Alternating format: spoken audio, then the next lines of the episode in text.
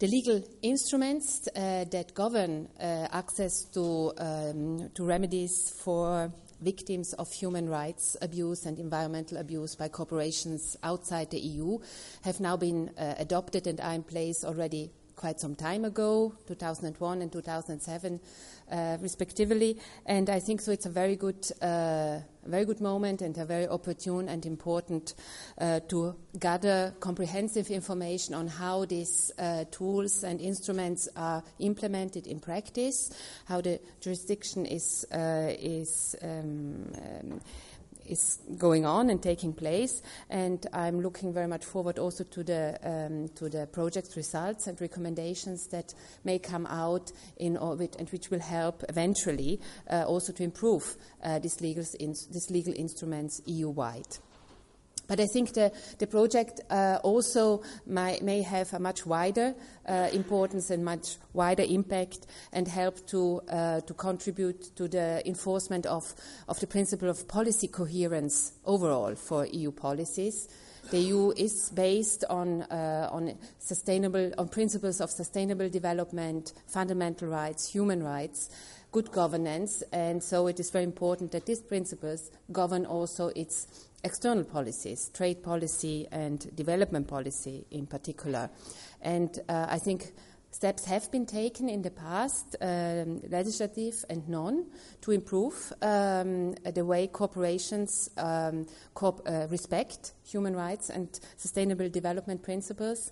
Um, steps like the directive on the disclosure of non-financial information that has been adopted last year and will enter into force uh, in about a year, and which should also uh, bring improvements in this uh, in this area for stakeholders and workers of corporations, of large companies, of course, uh, for which this directive applies. And in its trade policy, the European Union has also made uh, steps uh, forward to improve um, the um, trade, not only as uh, as uh, as trade as a trade uh, policy as such, but trade as a tool for sustainable development and um, and human rights and good governance in the partner countries. With the, for instance, the, the system of uh, generalized preferences that has been reformed recently, partner countries receive support uh, in these areas if they adopt uh, key, uh, key U N conventions, the I L O conventions, for instance. And so um, there's growing attention and also, um, also legislative improvements in these areas. Um, I would like to wish you a very uh, productive day, and uh, I'm looking forward, as I said, uh, on behalf of my colleagues also in Brussels, who are uh, behind also the, the funding of, for these projects, to their recommendations and results. Thanks for your attention.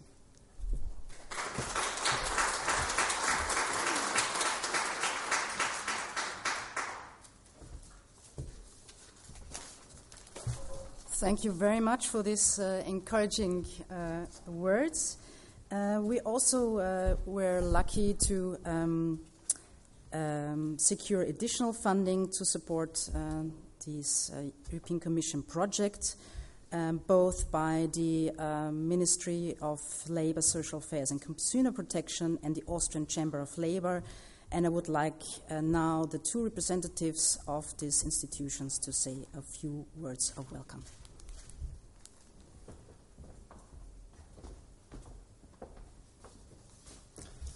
Good morning, ladies and gentlemen.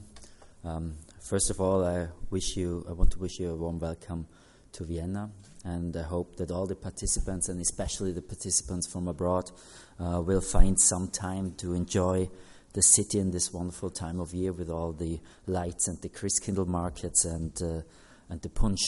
Um, um, I would like to thank the Ludwig Boltzmann Institute for Human Rights for the invitation and to this uh, third training session taking place in the context of the European research project Human Rights in Business. The Austrian Social Ministry is looking back on a long and fruitful cooperation with the Ludwig Boltzmann Institute. We co-funded already several E U projects like the current one. For example, the very interesting study on the implementation of the E U Decent Work Agenda. the findings and results were always very useful and for sure provided an advance uh, to the political debate. Let me say a few words concerning our topic today, human rights in business. As you might know, the Austrian government is currently working on the establishment of a national action plan on human rights. We are responding to long expressed demand within the uh, Austrian civil society by doing this. Um, in cooperation with all ministries, federal provinces, the Austrian Ombudsman Board, and civil society organizations, about fifty measures and projects have been developed already. The Austrian Social Ministry has been committed to including the topic human and business rights in the National Action Plan on Human Rights. And in, in this context, our ministry, due to its competence, focuses on the protection, recognition, and strengthening of workers' and consumer rights. It is of utmost importance to develop strategies that ensure those rights at all the stages of the value chain and not only in Austria. Um, particularly, multinational companies play an essential role. By adhering to the International Labour Organization labour standards and to human rights, um, by developing effective tools for risk management and corporate compliance, and by, by implementing an active corporate uh, social responsibility strategy, they can contribute to decent working conditions along their value chains and to prevent human rights violations. Companies with value chains that span the globe uh, are in particular uh, confronted with very complex problems and challenges. They need to take the responsibility for human rights, internationally recognized workers' rights, and the protection of the environment, um, and uh, and they need to safeguard them in their uh, in the course of their business activities. Um, due to the globalization of economic relationships and the resulting increasing complexity of legal regulation and procurement, protection and sales processes, companies, policymakers, and the society as a whole are facing new challenges. One of the big questions in the context of human rights in business is how do we provide justice in the European Union for human rights violations committed abroad by E U companies? The third pillar of the U N guiding principles, access to remedy, uh, provide a frame for possible answers to this question.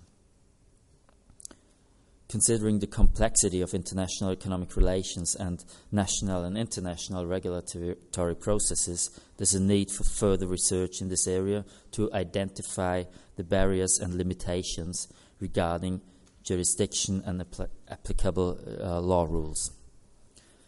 Austria continues to fully support the U N guiding principles on business and human rights and welcomes all steps uh, towards their meaningful implementation. We're committed to take, within the ongoing preparation of a National Action Plan of Human Rights, um, concrete steps to implement those U N guiding principles. I'm very grateful to all of you uh, for coming here today to share your expertise. The training session will give us a deeper insight in a complex topic and for sure provides um, useful inputs. I wish you all a very productive and uh, interesting day, and thank you.